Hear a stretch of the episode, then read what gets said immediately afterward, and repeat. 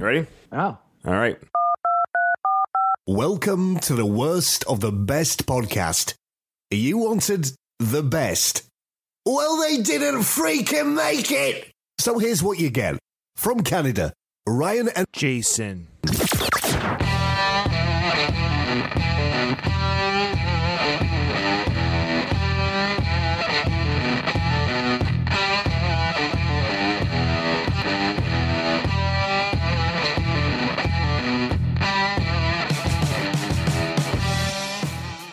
Welcome to the Worst of the Best podcast. I'm your host, Ryan, and with me today, again, guest host, still my brother, Jason. How you doing? I appreciate being here, Ryan. I'm doing well. Thank you very much. Uh, it's good to be back on your show. Yeah, it's good to have you back. You know, I have rotating guest hosts, which is always fun, but I, I will admit, obviously, doing it with uh, you and Ruben, the uh, OG uh, host there, it's easier to do with family just because, you know, your family, there's no like awkwardness, so to speak. Maybe it's a less engaging conversation for our listeners. Maybe better podcasters have gone on before you, and Ruben, who have worked with me. But you guys, as far as I'm concerned, I get to hang with my brother, so that's cool. It is a good opportunity to catch up, hang out for sure. Talk about things that are usually interesting or entertaining. So I discovered this is just a little side note for our tens and tens of listeners. Uh, a little side note here. I Googled as I sometimes do. I Google my podcast just to see where I might show up on the interwebs. And there is another podcast that just started in like November called The Worst of the Best Podcast, verbatim. And they have a black and white lettering like we have on our podcast as well. Wow. That's not cool. And guess what their premise is? They focus just on music, but they pick artists and pick the worst song from that artist. This is not coincidental. No, it sucks completely. They're probably getting better numbers than we are, which is the irony.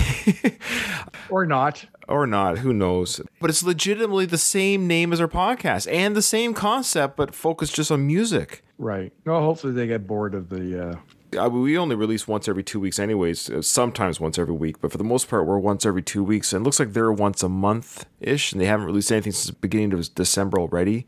So it's already been a month. So I'm hoping they die out. See, I've been pumping out this show for nobody for a long time, so I'm already, I can do this forever. you know what I mean? If, if they can't handle getting not very many listeners, they're already bowed out of the program. Well, that's why we'll stick around for the long haul. But for better for worse, this show's gonna be around for a while. I really like this format. Well, they did too, apparently.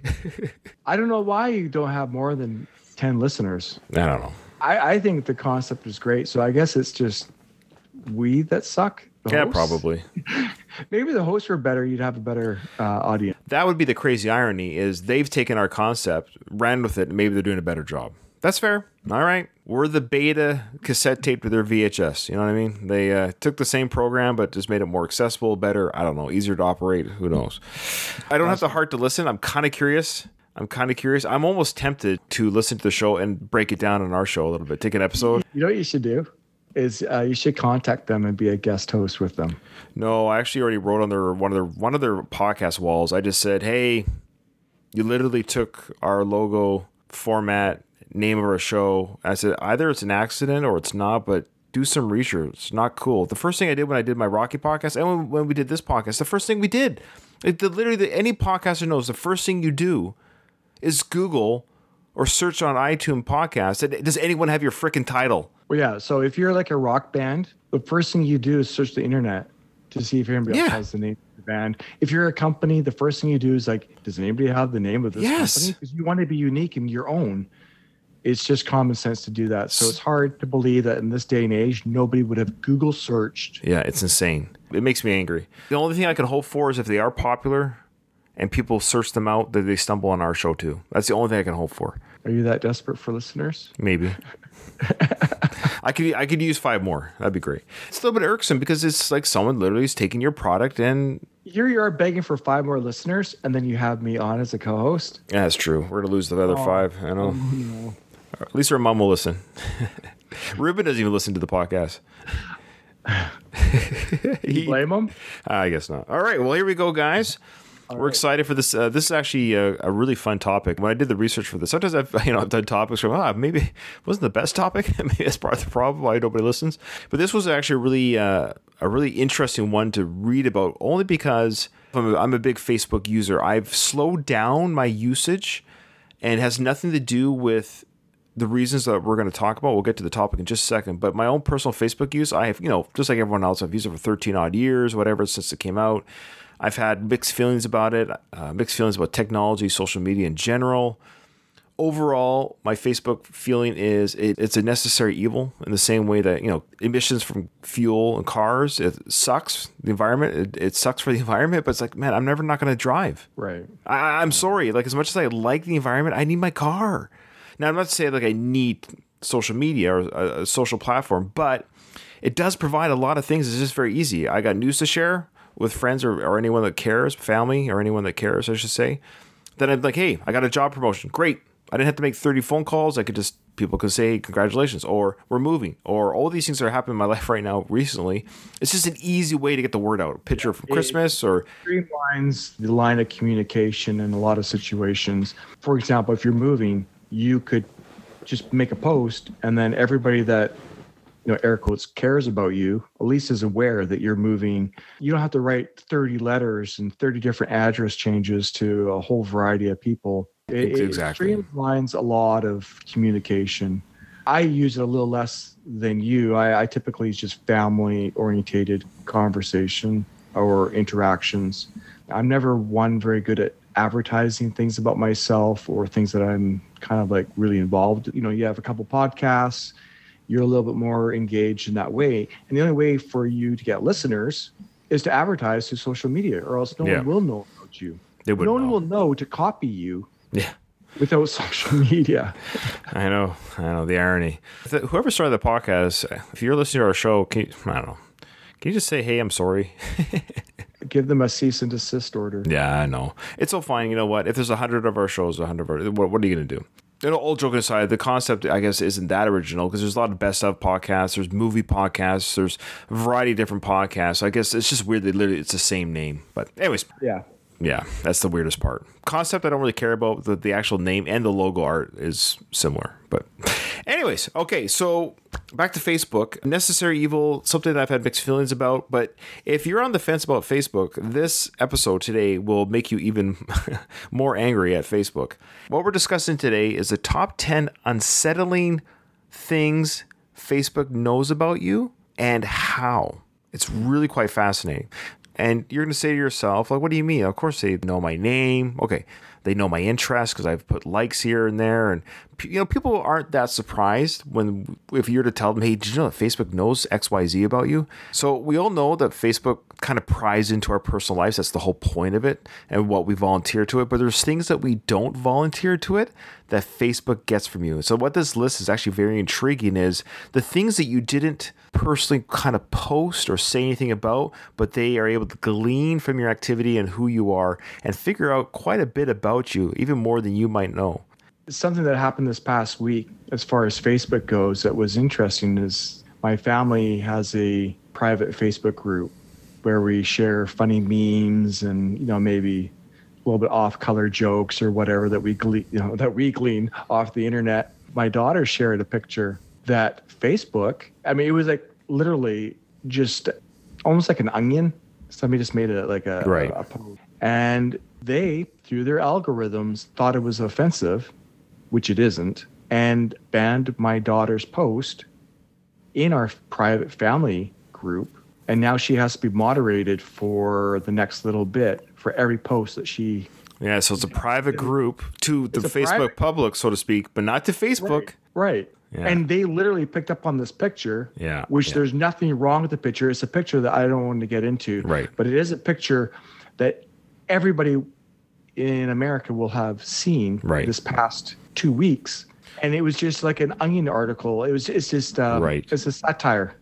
Yeah, I, you actually you showed me the picture when you told me this story, and I don't mind saying it was about the Capitol Hill and all the costumes, something to do with that. And it was, but it didn't even say anything like anti-Trump or anti-government or anti-establishment. it was just making fun of the the getup these people were wearing, almost. Or, but Exactly. yeah. But the algorithm was like, oh, you're talking about Capitol Hill, off to jail you go.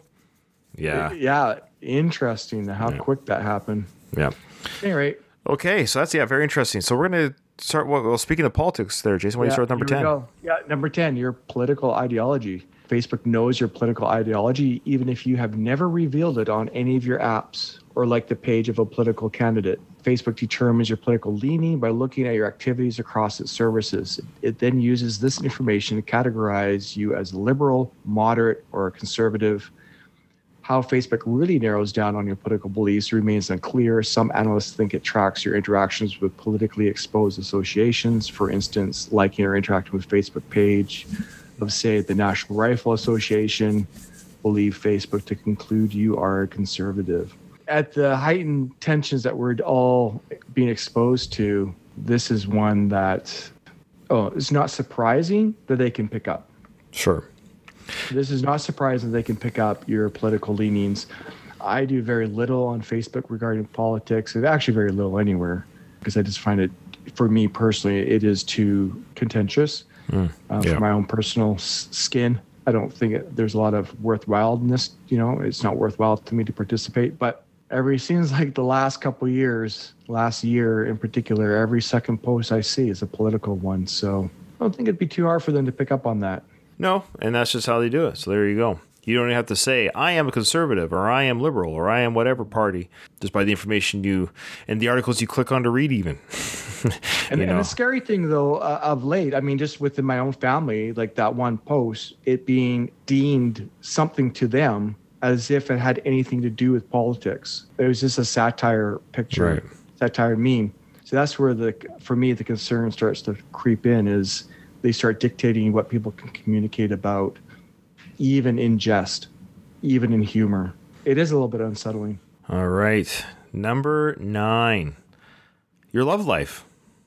So Facebook knows when you're in love. Yeah, months before you officially post it on your profile or wall. How do they do this, Jason? Well, thanks to years of analyzing billions or even trillions of data points, Facebook can accurately predict the behavior two would be lovers portray. So, Facebook data scientist Carlos Diuk breaks down what happens in the days leading up to immediately and following two Facebook users beginning a relationship. Up until the day the two make it official, Facebook notices an uptick in the number of timeline posts you and your soon to be significant other make on each other's walls this is the metric that gives it all away. He writes, We observe a peak of 1.67 posts per 12 days before the relationship begins, and a lowest point of 1.53 posts per day 85 into the relationship. Presumably, couples decide to spend more time together, so courtship is off, and online interactions give way to more interactions in the physical world. So, even though there are fewer messages being sent between star-crossed lovers the longer they're in a relationship, the content of the interactions gets sweeter and more positive. So, by using statistical methods to automatically analyze a set of aggregated, anonymized timeline interactions, they've counted the proportion of words express positive emotions like love, nice, and happy, minus the proportion of words expressing negative ones like hate, hurt, or bad. So, in conclusion, before a relationship officially kicks off, the two soon to be participants are communicating often via Facebook. They later use the site to say fewer things to each other, but those things tend to be more positive. Hmm. You know, on Facebook, how it has like on this day in your timeline or whatever on this day, five years ago, yeah, 10 years, yeah, yeah, memories. Well, things will come up from when I was divorced and when I was single. So between marriages, I'm married now and I was married before. And I have certain time periods where I have certain females posting on my wall or posting on my comments and stuff. So that still comes up like so and so said this on a post I made or whatever. And it's weird to see someone be like, oh, you're this or you're that. Like, obviously, you know, flirtatious words. One of the posts, there was a girl I had dated and a girl that I had yet to date, both commenting under my Facebook. It was just interesting to kind of see like where I was during this time, what Facebook would have analyzed. One individual is with me and one has yet to be with me, but both are interested in me. And so you can see Facebook analyzing that data. Yes. Okay. So there's a particular person on my Facebook. I didn't know really their backstory. They're from way in the past. And it came to my knowledge that I think they're going through like a divorce, though it wasn't really publicly said. And I can see another person that's going through a divorce, and that person communicating with the other person. Like I could pick up on their interaction, or at least this girl's interaction. Maybe I shouldn't say any of this. Exactly what you're talking about. You could see the uptick, right? Like you could see liking, hearting, yeah. caring, yeah. and then make a little comment or I'm like, oh my goodness, it's hilarious. Yeah. Now, going back to the relationship stuff, my current girlfriend I met on Facebook through a private group. Facebook has its pluses and it has its minuses, and people can connect with a whole variety of people they wouldn't have otherwise have access to or be able to become familiar with these people kind of in a safe, harmless way. In the group, I went to her profile and just did my own little. Call it creeping.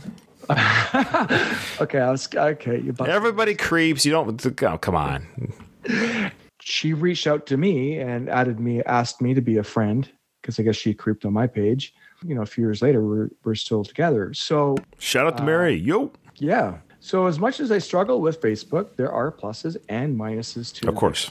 social media, as we've talked about before. I would suspect we fell into some of these early indicators that Facebook would have picked up on, Absolutely. for better or worse. For better, for worse. All right. Number eight, Jay. Yeah. Okay. Your call, SMS, and MMS logs are being looked into. So every call, SMS, and MMS you send or receive, Facebook saves those details. It saves everything about these phone calls, including names, phone numbers, caller and receipt, and date, time, duration of the call. Now, this is something I would never have guessed. The other ones I get because they're more of a social experiment. This one is more a technical invasion, I think. Facebook retains this information for years. In 2018, some users who downloaded their data archives containing information Facebook had on them found call logs, text messages dating back to 2015. iOS had a little less invasion of privacy compared to the Android devices. And of course, in usual fashion, Facebook denied that they had access to Android. This is partly true because since the feature was auto opt in, particularly with early versions of Android, you automatically agreed to it by downloading using the Facebook app. Facebook is tracking your phone calls and your text messages and probably all our Messenger app uh, conversations, and that's not cool. Honey, pick up some milk and butter. I'm sure that's not all the conversations that are picked up, though. No. Oh, I, I don't want to know. when my older two boys are 22 and 29, uh, 22 and 20 right now, but when they were uh, 12 and 14, 13 and 15 respectively, they wanted Facebook, kind of a newer software at the time. And, and I was like, okay, I just got to monitor their, I just want to make sure they're being safe, you know, on the internet. They're just young teens. told them, I said, I just so you know, I'll be periodically checking your chats and your Facebook activity. Just make sure you're being safe and good.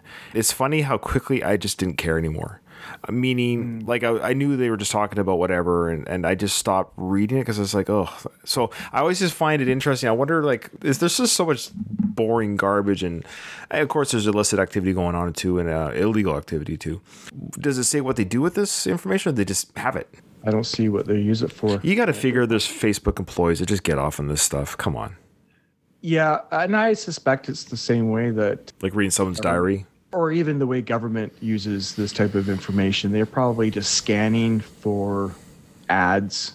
They pick up certain keywords, certain, and it's probably to create ads that are more specific to you. I don't think it's really people really listening. I'm sure they could. They're just picking up data. It's data points. There's no uh, physical listening with their ears. Unlikely because think about how many Facebook. I think it's a billions, like billion Facebook users. There's not enough manpower to monitor every conversation in text. Like it- by the human ear, it would have to be. It's all AI. Yeah, yeah. I'm sure if somebody in the government or something finds a real need for it, it's backed up somewhere. We've already given off a few points here, and people who are on the fence about Facebook and its use are probably like, you know what? I'm already thought about deleting Facebook, getting rid of it. Jason and Ryan have convinced me enough of this. I'm just going to, after this episode, I'm going to delete my Facebook.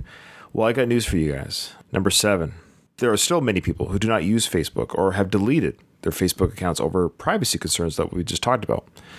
However, folks, this does not mean that you are free of Facebook's nosiness. Facebook minds your business, even if you do not use its services. It knows you exist and has created what's called a shadow profile for you on Facebook. Now, what is a shadow profile, you say? well, what is that? simply put, let's imagine a simple social group of three people. You have Ashley, Blair, and Carmen, three girls. Okay. They all know each other and have each other's email addresses and phone numbers in their phones. Now, if Ashley joins Facebook and uploads her phone contacts to Facebook servers, Facebook can proactively suggest friends to whom she might know. based on the information she uploaded. For now, let's imagine that Ashley is the first of these three friends to join Facebook. The information she uploaded is still used to create shadow profiles for both Blair and Carmen, kind of like waiting in the shadows. So that if Blair and Carmen join, they will be then recommended as Ashley as a friend. Next, Blair joins Facebook and she uploads her contacts from her phone. And thanks to the shadow profile, she has a ready made connection to Ashley in Facebook's People You May Know feature. At the same time, Facebook has learned more about Carmen's social circle, in spite of the fact that Carmen has never used Facebook. So, that third friend who's never joined it, Facebook knows who her friends are, their interests, and everything like that, and therefore has never agreed to its policies for data collection. So it's just like it was building on that other point, Yeah. right? Those conversations, those text messages, those phone calls. It is gathering enough data points that they can pinpoint other people, even if they're not on Facebook. They're collecting information on people that you're associating with.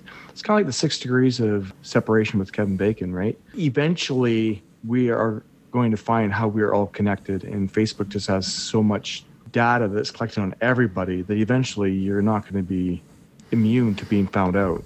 So, to you heroes who've deleted Facebook, they still have stuff on you. Exactly. You know, our mom might be on Facebook. and Eventually, they're going to be able to figure out that who her sons are, even if we aren't on Facebook. There might be a comment or a reference.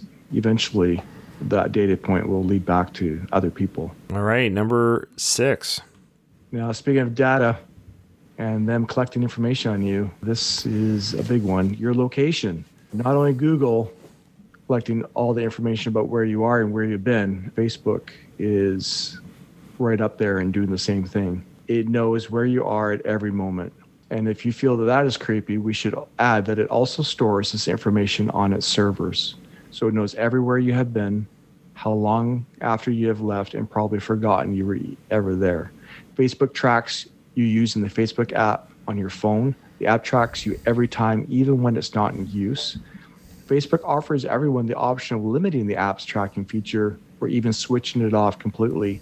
But as others have found out, Facebook still tracks you even if you opt out. While it will no longer rely on using the location features on your phone, it will resort to using your Wi Fi, IP address, Bluetooth, browsing habits, places you check into, and other contents you upload to the site to determine your location. Unlike the location feature, you cannot turn this one off. Data, data, data, right? I mean, there's just no hiding from Facebook. No, or your phone. It's like the saying, you got to get off the grid. And really, the only way to get quote unquote get off the grid is to literally have on your person what you would in 1970. Even cell phones, while turned off, can be found. And so, really, the only way to get off the grid is to get rid of your cell phone. That is the only real way. You can't even turn it off without it being able to be found. I remember when cell phones first came out and just how excited we were that we could make a call outside our house because it used to be, well, obviously, it used to be that you could only get a hold of somebody in their home or if you knew their place of work. So basically, like, oh, Charlie works eight to five at this office, so we can call him at the office. Look up in the phone book, his office, get the, you know, hey, can you patch me into Charlie? And there you go. Then Charlie's home from work at five, you know, you can call him after five, and then you don't call him after nine because people are going to wrap it up and going to bed. That's the way it used to be. and now it's, it's it's insane. Now I know where Charlie is between work, after work, what he's watching on TV, and and then we have data points of where he went on vacation and stuff. It's it's insane. We freely give up the information because we want to show off that we were on vacation. And then, even when we don't want to show off our information, they still taking it from us. The only way you communicated with somebody, almost only way, was when you saw them in person or you kept your word. I will see you at the movie theaters Yeah. at 7 p.m. You had to keep your word. You had to be there for 7 We waited, man. We waited for you. You didn't show up. We're not missing the movie without you, man. Sorry, we're, we're out of it. Like, where were you guys? There's no way to say, hey, I'm five minutes late or I'm here, but I don't see you. You just had to carry on. But nowadays, we give away everything about ourselves. I kind of miss. yeah, I know. All right, brother. Well, then we wouldn't. But then again, we talk about. I love podcasting. I truly enjoy it, and I joke about have a small audience, which I appreciate you guys listening. So those are our listening. I appreciate you, but that's what I, I enjoy doing it. That's the thing. It's a small hobby. I enjoy doing it. And I can't do it without technology, and I can't advertise it without social media. So it's But then social media made it so that you have to have a podcast to advertise. Did we really need podcasts? that's an interesting dilemma. Yeah, it is. I think the need to connect with humans has always been there. To put your voice out there. You know, they'd have local radio or public radio. So people have been doing it for all, you know, call in stations. So it's hard to say. I would say podcasts would have still gotten out somehow. Absolutely. It's like talk radio. Yeah, exactly. Yeah. Again, social media is a very easy, wonderful, convenient, streamlined way of saying, hey, a new episode's out. So what it's about. If you want to listen to that subject, check it out. Just- Yeah. yeah. All right. Number five. Okay. This one will never re- have anything to do with you or me because we will never be pregnant. So uh, yeah, yes, yes. You know, you and I. We're not talking about the male. Yeah, let's be clear. I, I just can't, I know I can't get pregnant. I'll Yeah, that's what I mean. I, that's what you're saying. So you and I cannot get pregnant. so that's we're only speaking to me and you. We're not speaking to all genders across the board. We are saying that Jason and Ryan, we identify as people being incapable of producing a child. and I also choose not to have a child. Oh, yes, I'm actually fixed as well. So I'm like a double whammy. I can't get pregnant and I can't get people pregnant. Oh boy, what a this is- disaster! This is the world we live in. I can't even believe we can't even. Okay, anyway. So this can't even apply to you, uh, Becky, either, your wife. That's right. She can't get pregnant by me, but you know, Exactly. Okay. but Facebook will know, despite you, if she becomes pregnant. yeah. So All right. So this is uh, your pregnancy status is number five. So Facebook knows when you're pregnant or likely to become pregnant. That is, so you should not be surprised when you start to see ads for baby care products. Facebook allows advertisers to target pregnant women, and they will target you if they suspect you are pregnant. An investigation was done by Ad Age. They accused Facebook of being purposely vague about how it targets users based on their likes and interests. So, for example, if you're thinking about having a baby, what are you going to start doing? I'm going to look at cribs. I'm going to look at should I breastfeed or not breastfeed articles, home births, medicine, things I can't take while I'm pregnant. How do I know if I become pregnant? All these things are being searched for, whether it's Google, which is attached to, we know it's attached to Facebook, and Google are just like bedmates. Facebook has more than 200 ways of tracking its users from the web. Ad Age says that Facebook's advertising tool applies a hashtag to terms such as morning sickness, ultrasound, and pregnancy test, and can then serve ads with those in mind. But of course, Facebook declined to come out and say that it uses posts made by users to identify pregnant women. Facebook, for its part, said it rarely uses the content of status updates as a signal for ad targeting. But Facebook is careful to note that it doesn't use the content of status updates to target pregnant women. Not all advertisers are created equally in terms of how they define privacy, as opposed to how we, the consumer or Facebook user, defines privacy. So certainly there's a gap between what marketers say that they are being told and what Facebook tells the journalists for the record. I I think this is one is very not surprising. Becky and I will be talking about a product, and it's it's happened to everybody. And Instagram, as you know, is connected to Facebook. no, Facebook owns Instagram. There you go. Yeah, so I'll be talking about something like literally five hours later. Hey, uh, hey Becky, remember that thing we are talking about? It's on my Instagram. I'll show it to her. Like I advertised it for. It's insane. So it's gone beyond even the hashtags now. Now it's just the conversations. I've done it where it's right away. Yeah, yeah. But I think what makes this one a little bit, no, I'm to say disturbing. It's, yeah, pregnancy is, it's, it's kind of a privacy thing. That's, I think, what the problem is. Uh, yeah, yeah, yeah. So it's beyond just like not what dog food we want to buy, but the fact that a woman wants to be private about her pregnancy. Think about that for a second. Let's say she's considering having an abortion. Her privacy is being invaded here. Her body's doings. Facebook's like, haha, we know. And just so you know, we know. And here's how, you know, here's some things you might want to know what we know. And where the person's like, I don't even know if I want to have the baby. I don't know if I, you know, or whatever it might be. I mean, I'm not trying to, Be, I'm just saying, like, you, So are you saying those gender reveals is really anticlimactic for Facebook? Yeah, pretty much. So those are. Cringy. You know what my gender reveal party was? It was a bunch of us uh, standing around the body of my wife as she was delivering the baby. And when the baby came out, we found out what it was. Call me old school. But Call me old school. That's how we did it. Yeah, Uh, Everything else is already a known. So let's keep that part a surprise. We're old school. Number four, Jay. Okay. Facebook knows your sleep pattern. Facebook knows when you're asleep and awake, like Santa. Mm-hmm. And if you do not have a problem with that, wait until you hear that it made this data publicly available to everyone. Anyone capable of writing a bit of code to extract this information from Facebook's Messenger will know your sleep pattern. Messenger contains features that detects when you are using the app on any of your devices. Uh, By writing a code to check the status of everyone on your friends list, a person can determine when their friends are online, offline, or online but idle. They can then use this information to determine when they are awake and asleep. This is just a data point that they're able to make a very, very educated algorithm guess about your behaviors. I mean, I'm sure you've done this before. You're Right. asleep, you wake up, and then you kind of go, "I'm going to check my phone," and then you see somebody had messaged you at 12:30 in the morning. You didn't see it because you were asleep, and then you click on it to see what was said, and then obviously Facebook knows that you were at least awake in that window. yeah, let's say you check your Facebook every, I'm just using a number, every 15 minutes throughout the day. And then it knows that number goes down between nine in the evening to seven in the morning. And it says, oh, he checked it again at 1230. They'll know, okay, during that moment of time, he's, he or she is sleeping because they rarely check, if at all, their Facebook updates or anything like that. Thus, they must be incapacitated, dead, or asleep. Right. Yeah, that's pretty. Yeah, it's pretty straightforward for sure. So, but again, the privacy issue. Maybe we have been harping on that enough. The privacy issue here is that Facebook just knows when you're uh, when you ever get your feet tickled. that's a fear that I still have. Uh, does anyone have a fear of having their foot touched? Oh, could you imagine being that person who's writing code to see when you're asleep and awake just to tickle your toes? To make well, sure it's more of a paranormal thing. But the whole idea of just if I put my foot on the blanket, the ghost is like, nah, can't do anything about that. I And got a pretty good chance that Ryan's asleep at 2:35. Number three, your breakups. So back to relationships. If your relationship is Facebook official, so many people do that, you know, it, uh, hey, I'm in a relationship with so and so. We've all seen it, but you're still getting ads for dating sites in your newsfeed. The social networking site may have realized something you haven't. You and your significant other are headed for Heartbreak Hotel. Check it out. A new paper co authored by Cornell University computer scientist Jon Kleinberg said Facebook data can not only predict whom you're in a relationship with, but if the relationship will go kaput.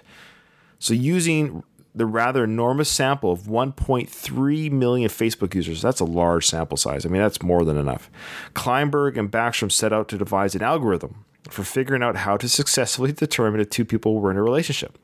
And it turns out the number of annoyingly cutesy selfies you post together, or even the amount of friends you have in common, aren't the prime predictors. In fact, what they discovered was that the best indicator of a relationship is how many of your mutual friends are not connected to each other. Hmm.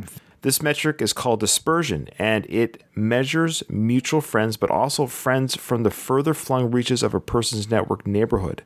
So, having high dispersion, or when two people have wildly dispersed clusters of friends that are linked mostly via the couple, is the best predictor of whether those two people are in a relationship. In fact, Kleinberg and Backstrom were able to correctly predict a user's spouse 60% of the time and a non married partner one third of the time using the algorithm.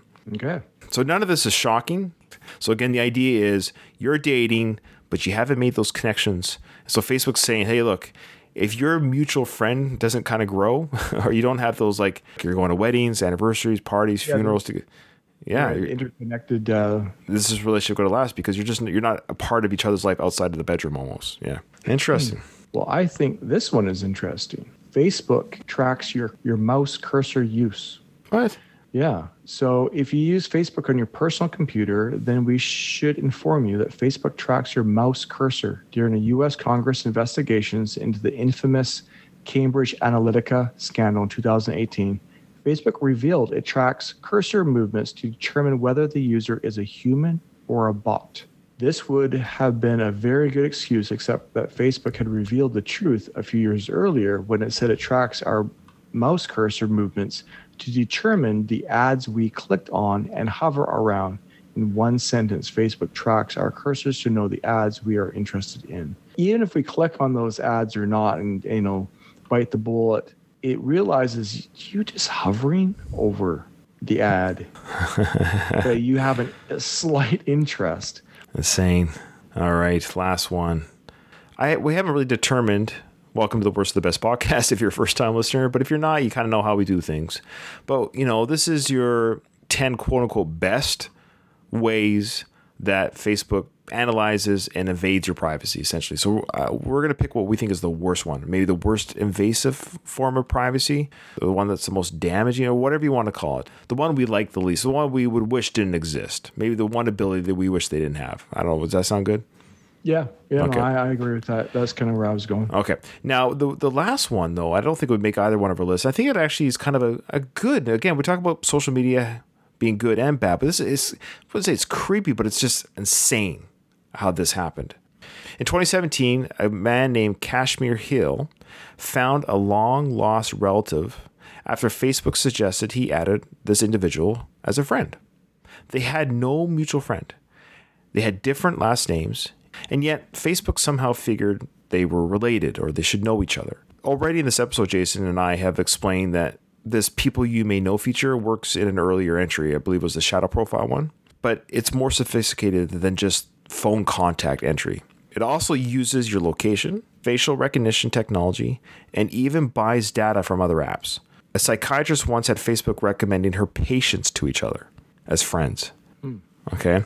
So, however, in what qualifies as nothing short of irony, back to the story, Kashmir Hill was researching and experimenting to decode how the Facebook friend suggestion feature worked at the time Facebook recommended he added an individual named Rebecca Porter as a friend. So, ironically, he was trying to figure out why do I get suggestions? How does this work? Why does Facebook suggest who they suggest to me? Right. It turns out, Jason, that Miss Porter, Rebecca Porter, was Kashmir's great aunt. Okay. She married his grandfather's brother a year after he was born. Of course, Kashmir. and that was the only time they ever met. So they did meet 35 years previous at that birth. But they had no mutual friends. And they lived far apart. She lived in Ohio while he lived in Florida. So Hill's biological grandfather, who was also called Porter, abandoned him when he was still a baby. And he was later adopted by a man named Hill. This is where he got the surname Hill. But 35 years later, Facebook linked him up with his great aunt using that shadow profile algorithm, face recognition, all that stuff. It made the connection, the behind the scenes connection that they have a history. Hey, there might be something here, you two. Yeah. And we can never do it on our own. No, Not without the billions of points of data. he was abandoned by his biological family, adopted, and Facebook reconnected to some of his relatives. But nothing on his profile would indicate that he's related to this individual other than Facebook saying, hey, we've got some data on this person. We've got some data and history on you. And guess what? You guys know each other. Have fun figuring out how and why. Right. Interesting. So, and it's funny, Jay, reading this, I've gotten, I think we all have, have gotten Facebook recommendations on our Facebook page without mutual friends. I wonder why now I've gotten those people. You know, that would be a fun mystery to solve. The next time you, dear listeners, get a Facebook recommendation for a friend where there's no mutual friends, creep their Facebook profile, see what interests or whatever you might have in common. Why was this person recommended to me by the Facebook? It wasn't ra- it wasn't random, No, it feels random when it happens. but it's not. You're right. With this list, you can see how it. There's too much data points. There's a reason why Facebook said, hey, Ryan, hey, Jason, hey, listener, this person and you might just know each other somehow. Why? And what a fun journey that might be. The next time I get asked to be a mutual friend with somebody that's not a mutual friend, I might just add them and say, hey, do we know each other? Interesting. I'll dig deeper the next time. Yeah. All right. So there's the 10. Yeah. Let's review the 10. Yeah, I'll let you go ahead and do that. Starting from number 10. Your political ideology, your love life, your calls, message, text messages, messengers, your existence, your very existence, your location, pregnancy status, sleep pattern, breakups, a mouse cursor, and lost and forgotten relatives. It's easy for me. A lot of it, it makes sense. Against that necessary evil. I use the car analogy. We know carbon emissions suck. Nobody's not driving. Come on. We all know you're driving your car. You're probably in the car right now listening to this episode. That's just a necessary evil. And I think social media and or the internet or any algorithm that, but put this way, if you have a cell phone, these algorithms are being used against you. It's also a psychology thing, right? Yeah. You get a you get a large group of people, and Yeah. we they continue to collect data, and the more data that they collect, the, the more fine tuned the information they have about people. You know, regarding relationships, politics, breakups, pregnancy. I mean, it's all things that we almost willingly give to them, and they have such a vast amount of information that they can bring together. It's they know about you, but they really don't know about you. They just Right. know the, the points of data and, and the algorithms that are associated with all that. It's a big, massive social experiment to sell us stuff back to ourselves. It's not like, oh my goodness, they know about my love life. And how did they figure that out? Yeah. I think the one that if I had to, it's kind most of them are kind of like whatever. They're going to figure me out with the algorithm data point. I can, you can't escape it. It doesn't. I've kind of consigned the fact that it's just the way the world is now. But the one that I wouldn't mind if it just stopped existing is the whole having a log of all my texts. That's that's mine. yeah, I, I'm not gonna. I'm not gonna say I've never sent a bad text, but I'm also saying eh, if eh, all my texts and you know and messenger logs cease to exist, my sleeping pattern at night that Facebook is tracking would be even better. Like I don't know if phone calls are vocally recorded. They are. Okay. Well, but the fact that text messages, which can be very private for a whole variety of reasons, that one bothers me the most. Agreed. I think it was kind of an easy pick. I, but yeah, I think if anything ceased to exist, I think having access to our text at any point would be great if they just ceased to exist, but they won't. So choose wisely what you say. Yeah. All right. Well, that was fun. I enjoyed this one. Yeah. It's good to be reminded about how you're being spied on. Remember, even if you delete Facebook, they still got you on a shadow profile, my friends.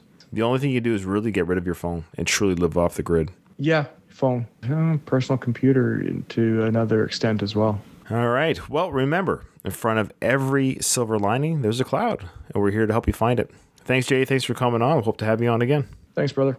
Gamma Gator Productions.